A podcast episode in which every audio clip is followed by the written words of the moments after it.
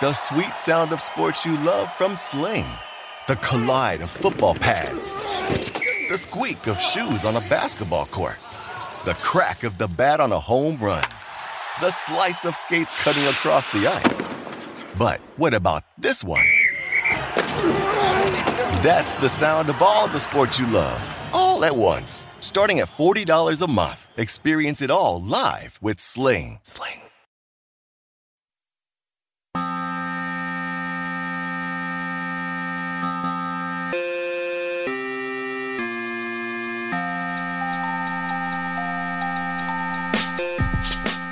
Hello, everyone, and welcome to another episode of the TakeCast. My name is Davis Mattek. You can find me on Twitter at Davis Mattek.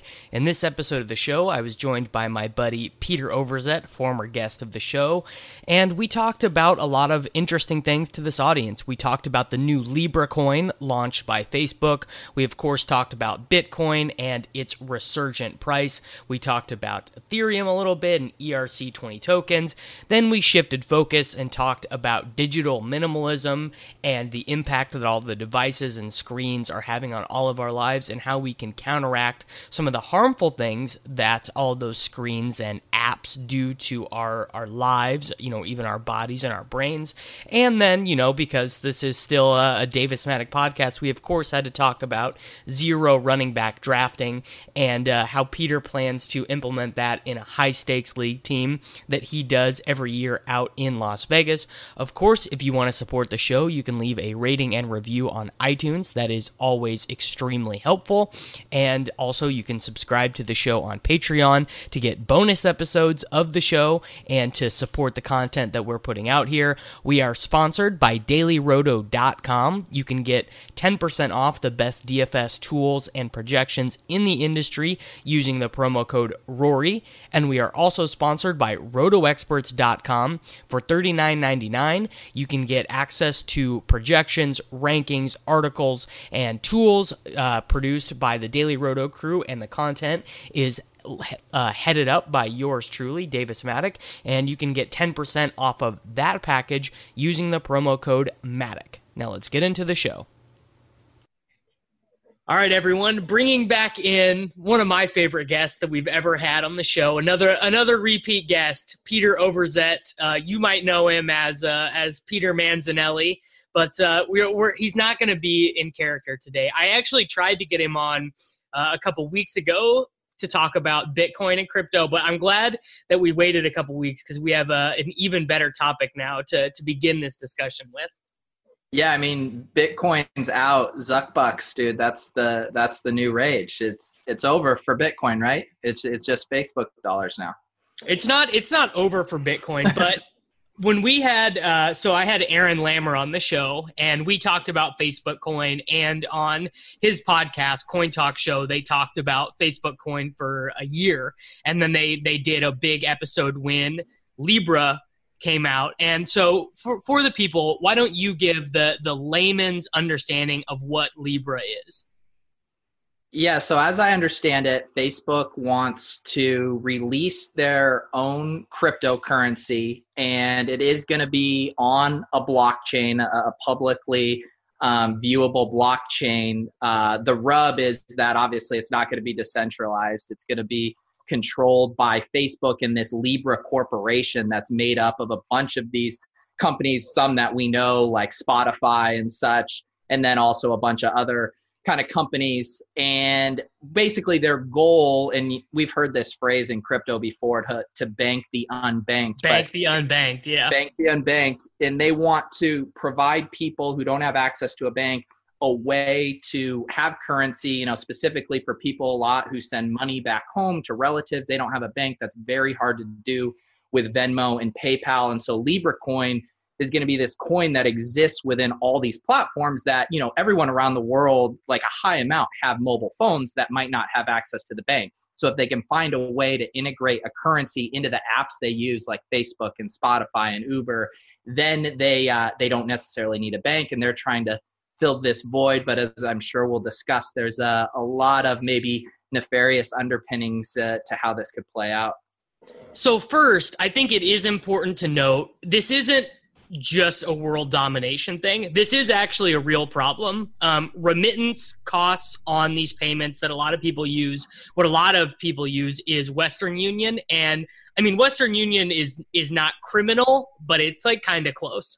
Like charging people who are already pretty poor 25% of their transaction to send money back home or, you know, to Venezuela or to Mexico or to wherever their their poor relatives live. It, it's not good it is not good to be charging poor people commission to move money. So like that is true. Yeah, and all the incentives align, right? Because these big companies don't want to pay the credit card companies the fees too. It's the same reason when you go into a coffee shop, they'll give you a little bit of a kickback if you if you pay in cash. So the incentives kind of align here for these big companies and you know the people who don't have banks. Everyone wants to cut out the credit card, you know, companies and those outrageous fees. Yeah, so uh, everyone pretty much in the world can agree being charged extra money to pay for something sucks. So that is the that is the first idea behind LibraCoin. Where the problematic nature comes in is if Mark Zuckerberg and the Co-Libra Foundation, which by the way, I think is they're doing this for some legal reasons, is technically Facebook does not own or run the Libra coin, the the Co Libra Foundation, which is I think based in Switzerland, is the is the blockchain sort of uh, initiative that is running and operating Libra coin. But basically, it's Mark Zuckerberg and the Facebook Corporation, which we all know Mark Zuckerberg and the Facebook Corporation. Uh, they're, I mean, they're they're just kind of evil. That's just sort of the way that it goes. I don't even know if it's evil. It's just the whole entity exists to get your data, figure out what you want to buy, sell that data, and sell you more shit. Yeah, I mean, when you think about it, their their end game with this is if all of the money uh, that you use exists within these apps, and you never have to pull it out because you can just move it around and pay for things within these apps, then they can go directly to advertisers and say we can put your link in here to purchase and they never even have to leave to go to an amazon or whatever it may be a, a third party place to process that thing. So then the amount of advertising upside for them, if this hits, is just massive. Um, and then that advertising stuff results in data and data that they can sell more and more. So you can definitely see their in game and why this is a massively profitable kind of space for them to go in, even bigger than just the the web advertising space.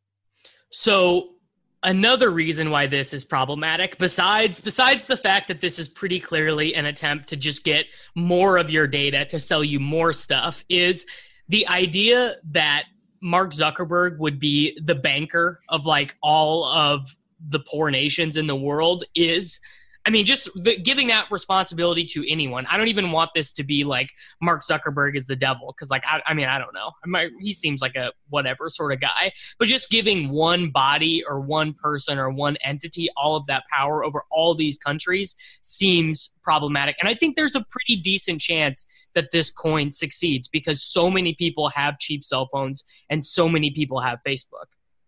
Oh, yeah. And one thing we should probably mention about this that makes it different if people just hear the word cryptocurrency and they assume it's going to be this super volatile asset is that it's going to be pegged almost like a, a tether or whatever one to one to, you know, a Federal Reserve type of coin, whether that's the US dollar. I don't know exactly how that'll work in other countries, if what it's pegged to, but it is supposed to stay like one to one. So people who are sending money and remittances and stuff like that, they don't have to worry about the value of Libra coin cratering. And it's not an investment opportunity. Yeah, it's a coin. it's a it's a stable coin. Yeah. Um, but yeah, I think the thing when I was really looking into this that is so sneaky about it and kind of reveals the more sinister side to what you know Zuckerberg and Facebook are doing here is that by like spreading out the regulatory compliance across the Libra corporation, you know, marooning it over in Switzerland, dividing it up a bunch, all these other companies is yeah, that 27 companies are a member of this Colibra board. Yeah, so Facebook isn't going to take all the direct regulatory heat for when this comes up because it's just it's spread out so much but they're also going to benefit from the way that you know bitcoin proliferates against across all these exchanges because they're making it open source. They're allowing other developers to create libra exchanges even though there'll be an official one. So they basically get to have their cake and eat it too right? Like when the governments come or want to you know control this they can just hide amongst among all these various companies but then they get the benefits of you know it's spreading in all these different areas that they don't have to worry about regulation yeah, I mean it's this is all very intelligently done. It's all very well thought out and I guess one of the things I would say that is positive about the release is several governmental bodies have already realized that this is problematic. So uh, the French finance ministry has basically already come out and been like, this is not going to be a thing in France. We're, we're not going to allow this to be like an unregulated normal currency that's happening in France. And um, some Democratic senators have already like been have already taken a stance of like this is not a good thing. However, I think if you told Zuckerberg and the Calibra board this is going to succeed really well in a lot of countries without strong finance ministries or strong central banks, but it's going to be illegal in Great Britain, France, and the United States, I think they'd probably take it. Yeah. And where do you I feel like another popular conversation now in the crypto space is is like the question they always like to ask is this good for crypto? So it, what is it from your point of view what is is Libra good for for crypto in, in Bitcoin? I feel oh, like Oh, it's this is a massive bull signal for for crypto. I actually think it's probably not great for Ethereum though because Calibra basically is going to do very similar to what all the Ethereum like offshoots want to do. So like, you know, Stellar Lumens and XRP, not that those are ERC20 tokens, but you know, the whole concept behind um, Ripple and Stellar Lumens is you know faster international transactions right and this is faster international transactions as a stable coin and with a bigger like business body behind it and i don't know to me all the like eth offshoot coins like it was fun in 2016 when they were all going to the moon or whatever but you know like i don't know what what application do these like really niche like what is dentacoin going to be in 2019 you know what i'm saying? Yeah.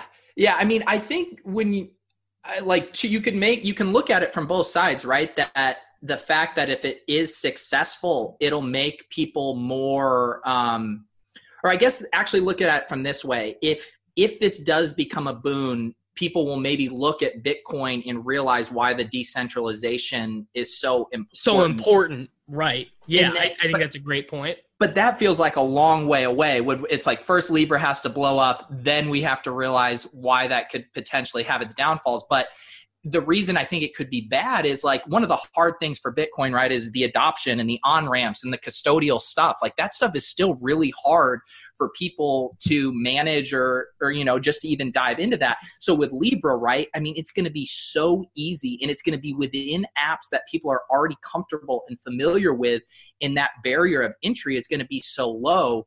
And to me, that it's like, why would I mess around with moving Bitcoin around all these wallets when I could log into Facebook and get Libra right there and not have to worry about it. I mean, that I feel like could be a concern if it's just that easy, which Bitcoin has never been that easy.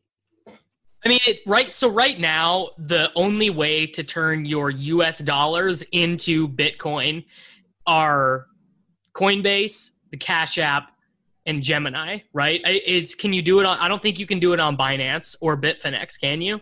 Not Binance. I'm not sure about the other. Maybe maybe on Bitfinex, but basically, pretty much, if you live in the United States and you have bought Bitcoin, you probably did it on Coinbase, and if you didn't do it on Coinbase, you probably did it on Gemini. I would assume 75% of people who live in America did it through those two exchanges, and Coinbase and Gemini are pretty easy to use, but that's pretty easy to use for someone who's like always online and sort of understands the concept of owning currency that only exists online. But like if I told my dad, okay, you need to go buy some Bitcoin, I, I don't I do, I honestly don't know if he'd be able to do it.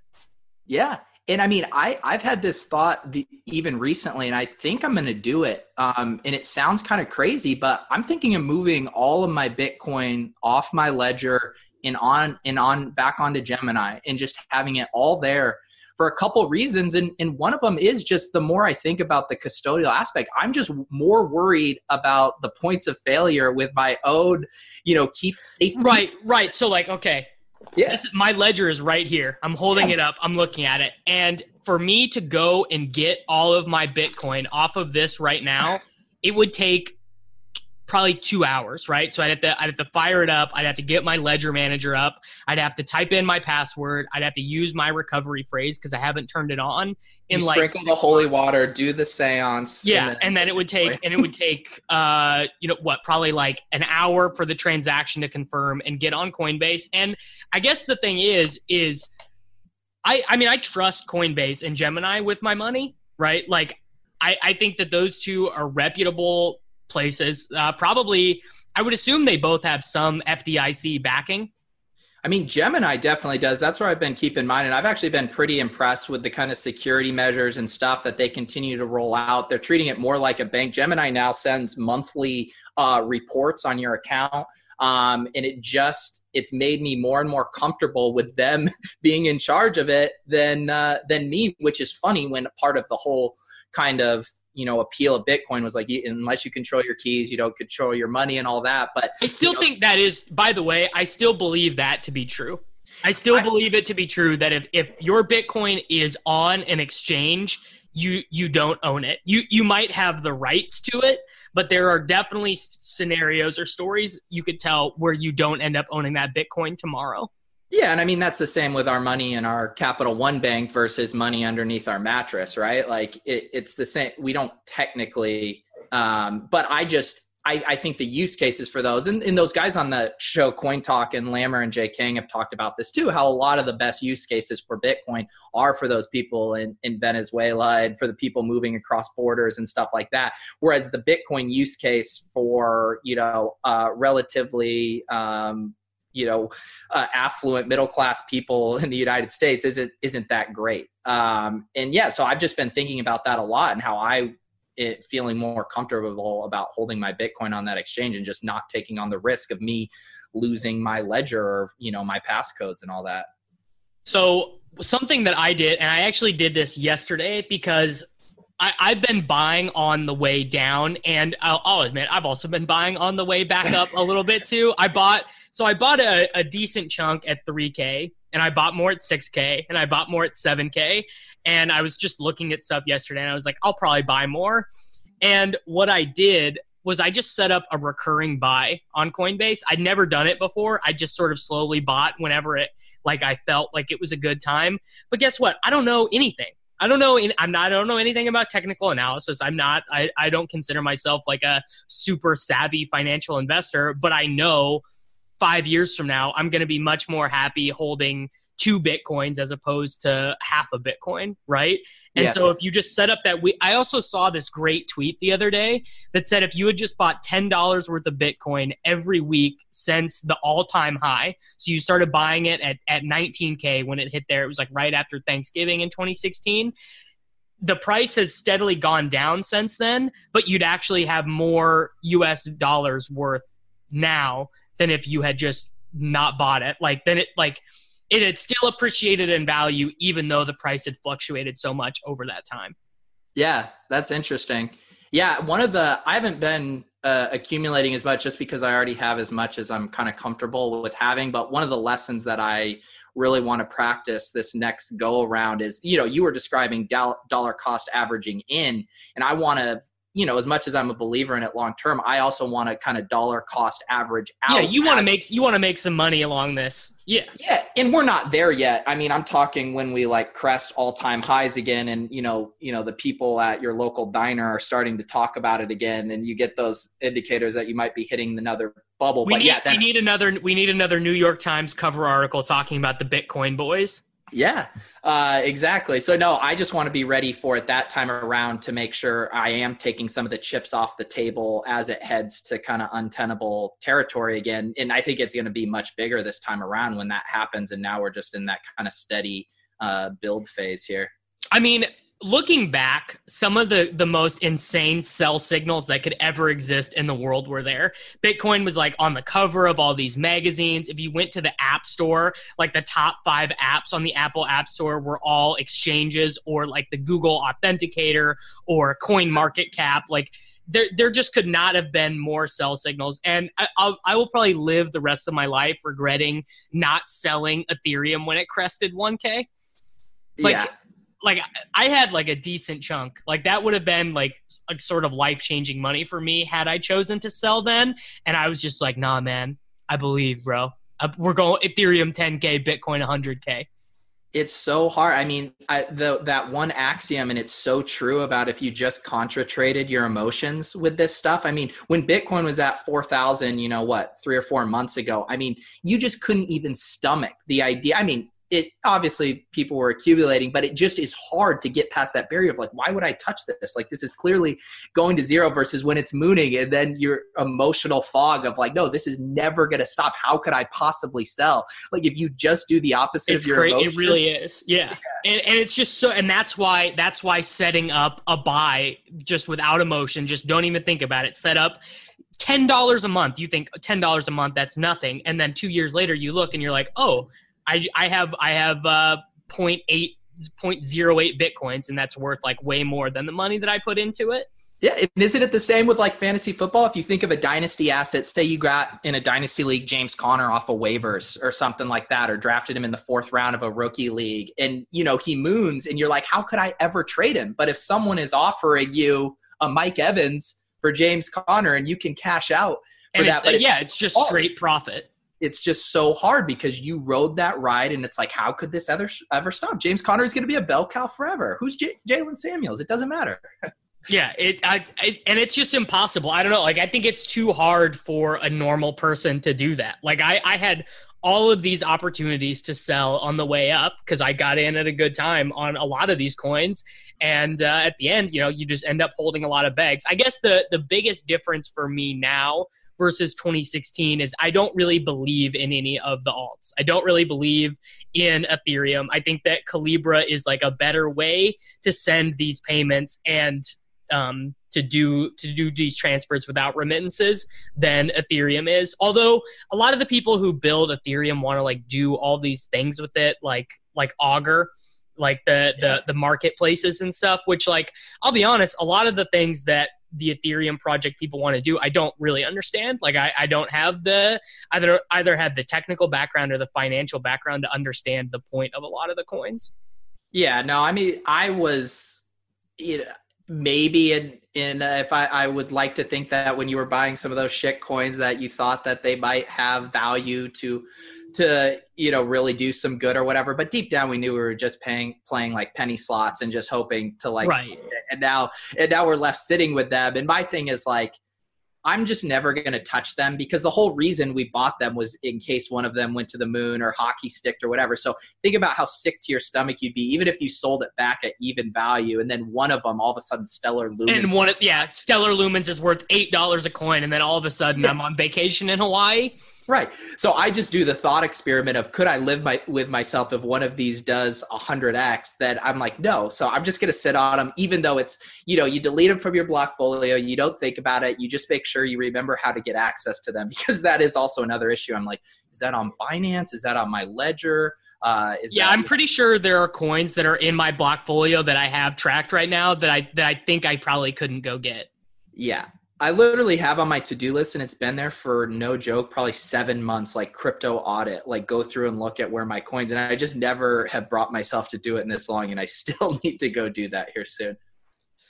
So it's a tough life. So so right now as we are broadcasting Bitcoin is at $9,800. So we are we are right on the crest of 10k again do you think that we hit 10k by the end of the month? Because like there's going to be a lot of resistance there at 10k i would imagine. And i don't even really know what resistance means. I just hear a lot of smart people say that like a lot of buy walls there a lot of sell walls there a lot you know. But I, I think that it seems like things are on an upward trend. The one thing that could sort of halt the uh, the progression would of course be I mean, what if something really bad happens with the U.S. economy? Because people would probably flee Bitcoin in that uh, in that event. I have a I have a bet right now with one of the Daily Roto subscribers that Bitcoin will be 11k or higher on December 15th, 2019. Do you think I win that bet or lose that bet? Oh yeah. I mean, I guess it's like Bitcoin's crazy enough that it could like moon and then crash below it like during that time. But uh, I, I think I like your bet there. Yeah, I think I, I think I like it too. The thing is, is just you know, it, it seems like, and I don't do a ton of like, uh, I have like some stocks, but I like have someone do it for me. Like I don't track the stock market at all. I have like a guy, but it seems like things are not great right now. You might even know more about this than me. No, I, I, I don't actually follow it uh, that stuff that closely, and I always find all the explainer articles for like Bitcoin price movement to be kind of silly when you consider just how many variables there are, and everyone just always wants to pin it on one thing, like oh Libra coin announcement, so that's why this happened, or oh China shut down this exchange, so that's why this happened. When the market is is so much bigger than that. And I don't know if you've listened to um, like on Coin Talk, they've had that guy Ledger Status on who's looks at like the price movements a lot, and he's you know you know describe the market manipulation that occur a lot so i think like on the micro movements like within like 500 to a thousand dollars it's like so hard to truly explain i guess the more interesting thing is like when it moves like three or four thousand dollars over a span of a couple months yeah like what is causing that versus like why did we move from 9000 to 9600 it's like it could be a million things it is it is crazy to me in all of this. I do I think that we just forget. It's just crazy that Bitcoin has existed for uh now like 10 and a half years. Like yeah. if, if, Bitcoin I, I do pretty strongly believe that if Bitcoin was going to go to zero, it already would have. Yeah. And it's never been hacked. The exchanges have been hacked, but the the code has has never been compromised, which is is still pretty incredible. You remember when it do you remember when it almost did? This was this was about this was about seven months ago. But one of the one of the Bitcoin open source guys on GitHub noticed a massive vulnerability and was like, if I would not have fixed this, the whole chain would have been compromised. Oh, I missed that. I feel like that should have been. I mean, that was that was when no, that was when no one cared, right? Like Bitcoin was worth four thousand dollars. No one cared. No one was no one was on the Bitcoin Reddit. No one was listening to the Bitcoin podcast. This is actually this is actually a funny thing that I noticed uh, thinking about doing the agenda for this show. I used to listen to all these crypto podcasts and like watch these crypto YouTube channels. They just all stopped. Like yeah. as as it fell, people just stopped. Uh, they stopped doing the podcast. They stopped doing their YouTube videos, and I wonder how many of them are going to come back. Yeah, I mean, well, like Doug Polk, you know, he had a big poker channel. He started a crypto channel in November of the bull run, and he ran it up. Granted, he knew how to do YouTube well. He had a good editor. He knew how to play the game, but he ran it up to like 200,000 subscribers in two months just riding the bull run. And then the market crashed. He's like, screw this. I'm not going to make videos that get 25,000 views when I'm used to getting, you know, 300,000 views and I think a lot of people felt the same. I mean, people just don't want to hear about crypto content when the the market's not doing well. And again, to tie it back to fantasy football, why do you know all the seasonal draft pod or seasonal pods lose listenership you know around week eight and nine because half the teams aren't in it anymore and don't care about who to pick up on the waiver wire right. you know like people lose interest in this stuff when it's not personally relevant to them yeah, and I get. I mean, people are probably tilting listening to this. Like, I, I, a large chunk of the TakeCast audience doesn't care about crypto. I actually think the the thing that people enjoy most about this podcast is talking to people in DFS and then hearing them talk about losing. the The most popular episode of this show ever was the one I did with Dink and Wiggins, where they talked about like, oh, I'm I'm 350k in the hole. I like almost quit playing DFS. Like that's the number one thing. And then people like to hear professional athletes get interviewed, but the the Bitcoin episodes do not do very well. But it, this is my podcast, and I can talk about it if I want to. Well, here I, I can't help out with the professional athlete part, but I can give some people some Schadenfreude if that's what they're looking for, and tie it into crypto. Like in the past three months, I've stopped just sports betting almost completely cold turkey because you know it coincide with Bitcoin mooning. And I think of any of my money on like Bovada or these offshore sites as like Bitcoin because I'm depositing in that and I'm withdrawing in that. And right. I'm like, I'm I'm not even like probably 52% like EV betting, like much right. much less when I compare it to if I just let that money sit in Bitcoin. You know, right. it's like three or four x since then. So I can't even stomach placing a bet on any of those sites because when I look at it, I took such a bath relative to losing on the site and losing what it could have accrued in Bitcoin value. So there, for your listeners, I, I have eaten shit sports betting in the first half of the year and just stopped it because I'm like, this money is just better sitting in a, a crypto account. I'm on a, I'm on a not good run of sports betting either, but it's because I don't really bet on baseball at all because I don't have like a methodology for it at all. And I bet on NBA player props a little bit, but those are gone. So right now the only thing that I have to wager on is golf. And when you're when you're betting a lot of golf, you need to be betting like matchups and three balls and stuff, but I like I like just bet outrights. Yeah. So like if you're and I I have two outright wins on the year. I had Rickie in Phoenix and I had Rory 2 weeks ago at the Canadian Open. But if Rory had not won the Canadian Open and I mean that was, you know, he was only 11 to 1 to win that, but if Rory had not won that, it, it would be close to like redeposit time on these books, which like, yeah, I never want to see it. I know it, it, it's so fun, and then it's it's still not that profitable. I just started reading uh, the Logic of Sports Betting, that new book by yeah, Ed Miller. I, I, I want to email him and see if he'd want to do the show. You think he would? Oh yeah, I'm, sure he would. Uh, I, I, actually haven't read that much of it, but the first chapter was just all. And again, I kind of knew this, but he just really laid it out plainly about the way the markets are set so early on, and he used the analogy of you know the the Black Friday deals where everyone shows up and sprints into the store to try to get the three TVs that are ninety six dollars or whatever, and then everyone else who comes in is left with you know there's no stock or they're having to buy TVs at regular price, and that's what happens with these lines is that they get beaten up. So unless you're hawking these lines and devoting your life to seeing when they're posted in acting so quickly like you're not getting any value with a lot of these bets. And so it's just a sobering thing to realize you know you can't casually you know do this stuff and expect to be really ev you have to be mm-hmm. immersed in i mean you get to do it for a full-time job so you're constantly thinking in that space. But for me i can't but, but even then i'm like i'm still grinding dfs so much that it would be like and I, i'm like i am a plus ev dfs player so it would be taking away for me to hawk like betting stuff that much, it would be taking away EV time that I'm spending on DFS. Right. And exactly. That's a that's another thing that yeah, just the opportunity costs of, you know, how else could you spend your time and and your money. Uh so yeah, I think you definitely have to be really honest with yourself about are you just trying to be uh, do this for entertainment purposes and make sure you're kind of getting your money in a little bit good or are you really trying to be plus EV at this, which is a whole nother can of worms. And right away in the book, he says, like, if you're actually wanting to do this for a living, you need to get into statistical analysis and data modeling because otherwise you don't have a prayer.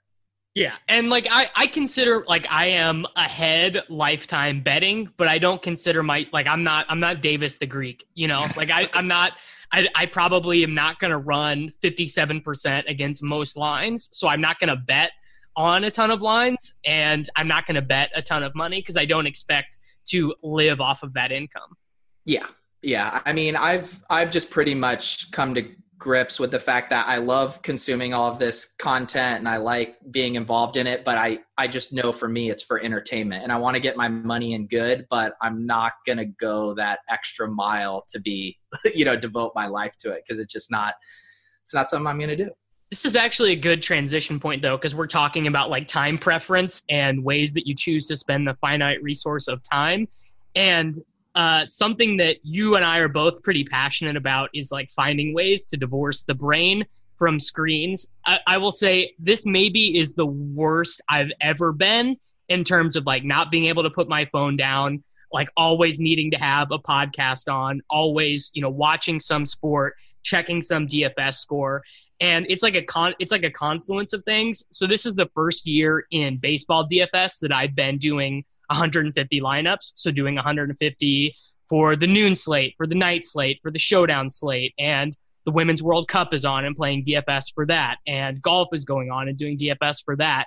And it's I, i've found it so incredibly hard to just not be checking my phone like it's horrible like my you know that you know how apple does the screen time report like i looked at I looked at my screen time report from before baseball started. Uh, so in March to now, I'm up like 150% in screen time just because I like for real cannot stop. Like I was up last night watching a Dodgers Giants game until one o'clock in the morning because I was winning the night showdown.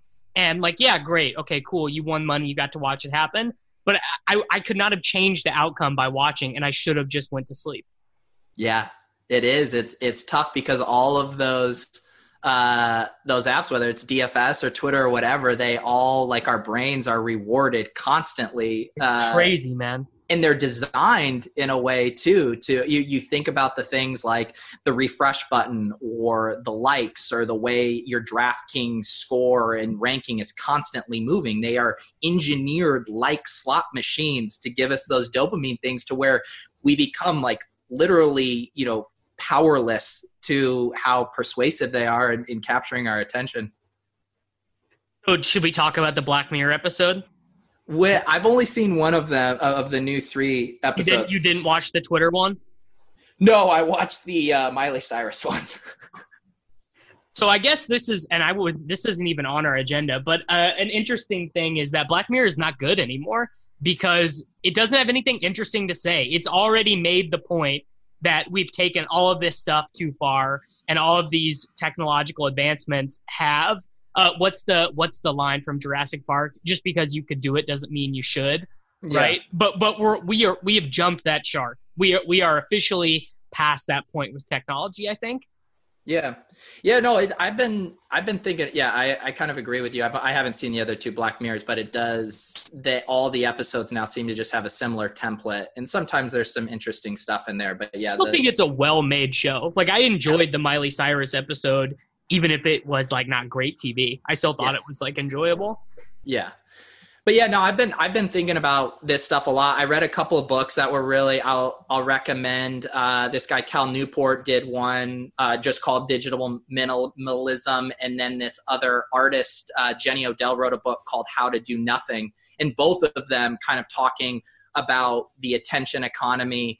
And what I liked about both of the books is neither of them I feel like there's been so many think pieces about like just go cold turkey or just get rid of it or whatever, but they were kind of talking about more practical ways of enjoying the non you know digital things. Like to really be able to pull away you need to find the things outside of it that you it's not like it's not like you should just like shut your brain down and not do anything productive at all no, it's it's reacquainting yourselves with the things, whether it's it's hiking or a sport or meditation or whatever it is, a, bird watching or whatever leisure activity. It's finding those things, and then you quickly realize, oh, I, I don't need you know the constant pull of, of twitter or whatever to make me happy and so i like that they approach it from that standpoint and not just shaming you for being on social because there there are good things we get out of it. It's just that they're engineered to capture all of our attention and hoard it in a way that has such massive diminishing returns. Yeah, I, I, I, I mean that is the key. Like finding things to do that are not related to a screen. Like, yeah. and the the things I have in my life that are not on a screen are golf, skateboarding, and my dog. But like, when I walk my dog or go play with my dog, a lot of times I'm still listening to a podcast and like, does that count? Like that, that's still probably like a little bit of a serotonin, like a dopamine rush. Oh yeah. I mean, I had the realization, I mean, that that's part of the reason why podcasts are great is, you know, I, I love being able to listen to podcasts while I'm doing chores or washing the dishes or mowing the lawn. It's like the perfect thing to make those activities more tolerable. But I've even recently, like when I go for a run, I used to always listen to music or or a podcast and now i've not been doing it and really enjoying it almost as a form of kind of meditation of just being with my thoughts and clearing it. And i used to not even be able to do that. I'd be like oh i can't go for a run. I don't have my headphones. And now it's something that I, I found a, a, way to enjoy just by you know you do have to work that muscle. It doesn't come naturally but then you start to see the the appeals of it. And again it's not saying like it's because this is bad. It's seeing the appeal in that thing of itself Right. And like I don't know, but like I just while you were saying that, I thought about going to exercise without my headphones in and I like I mean, I just I like shudder to think of it, honestly. yeah. I mean, just just like a few things because I know this stuff can always seem like abstract, but I did make a few small tweaks um that really helped me like one thing that i realized is because i i have kind of a completist mentality you know like when i like a band i want to hear and read everything about them or a tv show or even on twitter like one of my things was i would turn notifications on for a handful of the accounts that I always wanted to make sure that I didn't miss their tweets, which sounds silly, but it's just like a completist mentality. So what I realized was my brain had been distorted to where I knew every time I looked at my phone, there was probably a notification just by like the pure math of it. Yeah. So I was wired to know that there was always, I was the rat and I could always press the pellet mm-hmm. and that thing. And so what I've done is I've kind of converted because I know I, I'm still going to be a completist but I shifted. I put those accounts in an RSS feed. I used the uh, the reader Feedly, and now like once a day I go and check, and it's like I see those tweets almost as like an inbox, and I can quickly read through them. With and now I I know if I go look at my phone right now, unless I have like a missed call or a text message, nothing's going to be on my screen. So I find myself not checking my phone, knowing there's not the reward you know, to suck me into that. So that's like a small tweak I've made that's been really big. Do you have a smartwatch? Do you wear like a, like an Apple Watch or a Fitbit or whatever? No. So I wear an Apple Watch, which like I think I think is like actually helpful. Like it reminds me to drink water, it tracks my exercise, it does all of that stuff. But the Apple Watch is like even a further extension of that because like I also feel like not only would I not go work out without my headphones, but like if my Apple Watch was dead, I would be like, do I even want to go work out if I can't track these calories? Which is like that's that is utterly insane. Like think about how insane that is. I don't want to go work out unless my watch can count how long I worked out for. Yeah, I I I don't I, I, I see where you're coming from, but I also think that those kind of things can also help but like the fact that it's helping you go exercise that's like a net positive right? Like yeah and i agree. Yeah for sure. And it really like it actually does really motivate me like the so on the apple watch they have the rings which is which counts how many minutes you exercise for and how many calories you burn in a day. And like if at the end of the day I'm sitting there and my rings aren't closed, I'll go walk the dog for half an hour to get them all closed. Like I will I will always try and get like good exercise goals in because of the watch. Yeah, and I think that's fine. Like the the way that if you're gamifying things for like a net positive result, I think that's really good. Like I do something silly. I keep like just an Excel spreadsheet of the books that I read, and there is this weird sense of a like I don't do it in a performative way where I'm on like Goodreads and like doing reviews and and whatever. But I just I'm, like on Goodreads, but I'm not friends with anyone on Goodreads. Yeah. Like I just I just have it just so that I can like keep track. Sometimes I forget if I've read a book or not or whatever. Like yeah, exactly. so it's same thing. But there comes like there's a sense of accomplishment in, in, finishing a book and it's fun to go back and, and see what you've read or I, have just noticed like whoa all i've been reading is nonfiction stuff like that. So that's like a, a little game for myself. And yeah is it like silly and tedious yeah but it's like it helped give me structure it I, the overall you know activities like a net positive. So i i don't see anything wrong with with gamifying things uh you know i mean you look at all of the you know popular exercise movements whether it's crossfit or orange theory all of those things have found a way to gamify it in a way that makes it exciting or competitive or whatever and that's why people are drawn to it. So i, I don't think that's bad at all I mean, yeah, anything that gets me up and moving is like good, right? Because like I live such a like my day is so sedentary. Like yeah. when you're when you're working on a laptop all day long, like you you if you don't exercise, like you're you're just so like you're killing yourself. Yeah. Yeah, and that is the other thing that I found, and, and Cal Newport talks about this in that book, Digital Minimalism, about aggressively scheduling leisure. And I definitely do this. Like, I love planning out, like, okay, I'm going to go run here. I'm going to go to a boxing class here. Oh, I, I have an hour at lunch. I'm going to go for a walk at lunch. And once you start doing that, you find yourself trying to carve out those minutes. I'm like, oh man, I have 20 minutes before this appointment. I can read this book that I normally have yeah. only been reading in the morning. And you, the more you do it, the more you aggressively seek out those things that you really enjoy. And it, I've, I've noticed it has like a snowball effect. And now you just covet every bit of possible free time because it's a moment for a walk or to read or to meditate or whatever those things that you value. Um, and you start to prioritize them in a, in a new way, which I think is a is a cool way, cool thing to to happen. All right, so the last thing that you and I both wanted to talk about, something something very near and dear to both of our hearts, zero running back drafting. And I know this podcast has been absolutely all over the place. I hope that the listeners are enjoying it as much as you and I are enjoying talking because this is the whole idea behind this podcast was I just wanted to talk with uh, with my friends about things that I enjoyed talking about. So, first, are you doing the high stakes draft with Pat Kerrane again this offseason? Yeah, yeah, we're gonna do the uh, the main event again, and I actually saw Pat uh, two nights ago. He he was in Boston for work, and we, and we got dinner, and uh, yeah, we were just talking about what an incredible year for zero RB it is, because we've done zero RB every single year. Last year we did like a modified where we had the 101, so we took Gurley. Um, but yeah, I, and I know you've been putting out a lot of content. You guys did a deep dive on Roto Experts, and uh, Shawn Siegele's still been hammering it with his MFL 10 of death stuff. So yeah, I'm I'm getting very very jazzed about zero RB, and the more I look at like the landscape and the ADPs, I just think it's setting up for the perfect year for it.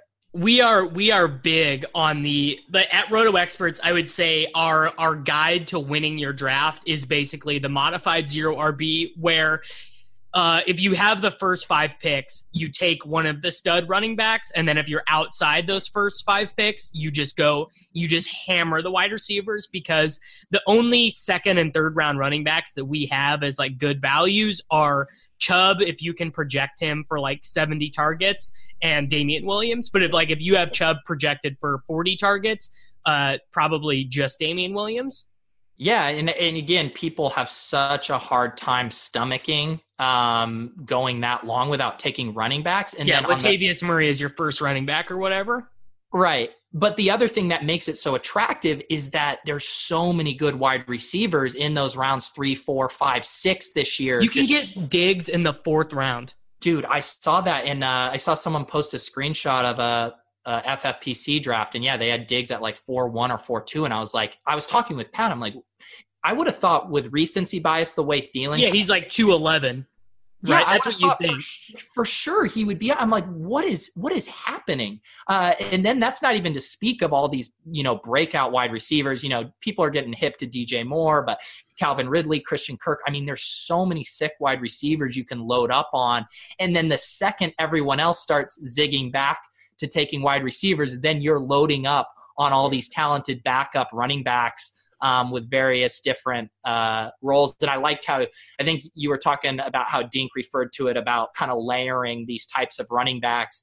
And that's something Pat and I have kind of learned through trial and error about whether are you just chasing pure production with these RBs, pure handcuffs, like hybrid stuff. Then, and I do agree with that. You want a yeah, portfolio. You, you, want, you really want to get a mix. So the Drew's idea came from best ball, but I actually think it makes even more sense in weekly management leagues where if Giovani Bernard just like gets benched for Trayveon Williams, you just drop that dude. You just like don't even have to care. You just get rid of him. Or if Theo Riddick uh, is not playing like in the slot or whatever, you just drop him. But you really want to have a like probably three of those like satellite, like Jalen Richard, Chris Thompson, Nyheim Hines guys in a zero RB draft. But then you also want to start, you want to load up on Chase Edmonds, Tony Pollard, Wayne Gallman, like these guys who are one injury away from 18 touches a game. Yeah, and one of the other ca- category of those layers that I think Pat and I realized is important because I do agree. Like you need a couple of those satellite backs, especially early in the season when you're just needing to get those nine or ten points, like you said, in managed leagues. Um, but one thing we learned was, you know, you do want to bet on talent. Uh, in a lot of these situations or use the the really talented guys to break ties. Like one of the mistakes we made, and it didn't burn us too much because he didn't really get going, but we drafted Rex Burkhead pretty early last year. It seemed like he had an early path to carries with Sony Michel hurt, and we passed on Kerryon Johnson for him. And that was just one of those situations looking back where it was like, yeah, we could project more carries out of the gate for Burkhead, but it wasn't a smart bet in that when we were looking at the potential talent profiles and who to break out. And I look at what Shawn does with his teams, and he's always grabbing the most talented guy in these situations, you know, yeah. whether it's a Justice Hill or these guys that look buried last year, it was Chubb. And you you looked at it and you didn't see the path to it. But these guys that are really challenge, talented, it's not always going to work out. But when it does work out, it's going to hit in a big way.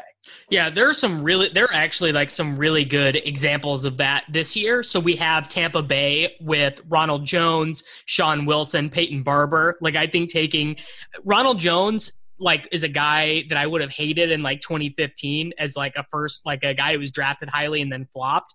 But like looking at it now, I'm like the most likely scenario is that that dude plays a ton.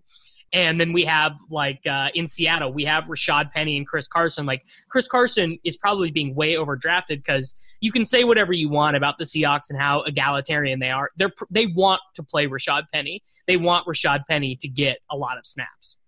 Yeah, no, I, I, like all of those kind of post uh, hype zero RB candidates. The the yeah. other one being Royce Freeman. In, yeah, Royce in- Freeman's actually probably my favorite one because people actually, I think a lot of people don't realize Devontae Booker had like 120 touches last year. Like he had 75 targets. Yeah. Yeah, it's um all yeah, those guys, those three that you mentioned, Jones, Penny, and Freeman, where you can you know you're getting still talented guys the recency bias i mean everyone's just out on them because they did nothing their rookie years and they're whoever's ahead of them it, it's just super fragile risky situation. I mean those are the places you want to be investing for zero rb yeah, and I mean, I guess for someone who's never done a zero RB draft before, you're you're gonna hate your team leaving the draft, right? Like you're oh. gonna you're gonna look at it and you're gonna be like, dude, I'm starting, you know, I'm starting Nyheim Hines as my running back two in week one, and you're gonna feel like that's so horrible. But the, the I guess the, really the number one tenet of zero RB and why it makes more sense than just attacking running backs is wide receivers just get hurt way less than running backs do. Like that's really the core principle of what powers the whole thing. Yeah. And you do, again, I, I feel like we always have to mention these caveats. Um, it needs to be the right league setting. You want to be able to have an extra flex where you can start a wide receiver. You want it to be the, you know, ideally full point PPR. But to your point of having to sit with that discomfort, I mean, every year Pat and I post our draft on Twitter or whatever, we get killed. I mean, even the high stakes guys come around and they're looking at our team and they're like, what the hell are you doing? Um, and maybe they're right because we've only had um, one successful season so far. But again, part of the zero RB thing is when it all comes together, it comes together in such a massive way that you give yourself a chance to win a $300,000 top prize, or whether it's in the best ball championships or whatever. Like, the goal of these super anti-fragile teams isn't to just squeak by and win your 12 person league it's it's to win the big prize at the uh, at the end of the rainbow so to speak yeah and yeah i think that that actually is like really a great point is that zero RB is, I think, the most optimal strategy for the big championships because it gives you the best chance to run super hot. Like, what if Mark Ingram breaks his foot in week two? Justice Hill's like running back eight for the rest of the year. Like that dude is going to get 320 touches if Mark Ingram gets hurt. You know. Yeah.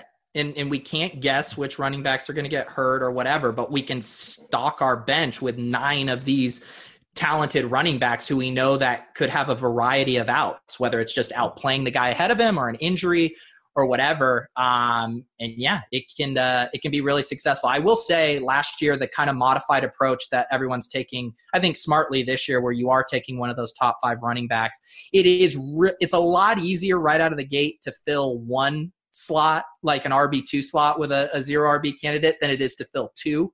You know, if you get uh, stuck drafting your first running back in round seven or eight.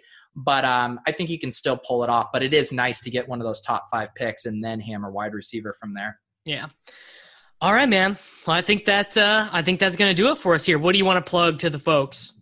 Uh, nothing to plug. I get. I've been doing uh, some videos uh, with Denny under the umbrella Fantasy Mensa for four for four. Uh, just some comedic videos, and we'll be trickling those out throughout the off season. So yeah, you can check those out on our Twitters or four for four. All right, there we go. Everyone, Peter Overzet, thanks for coming on the show, man. Thanks, man. This was fun.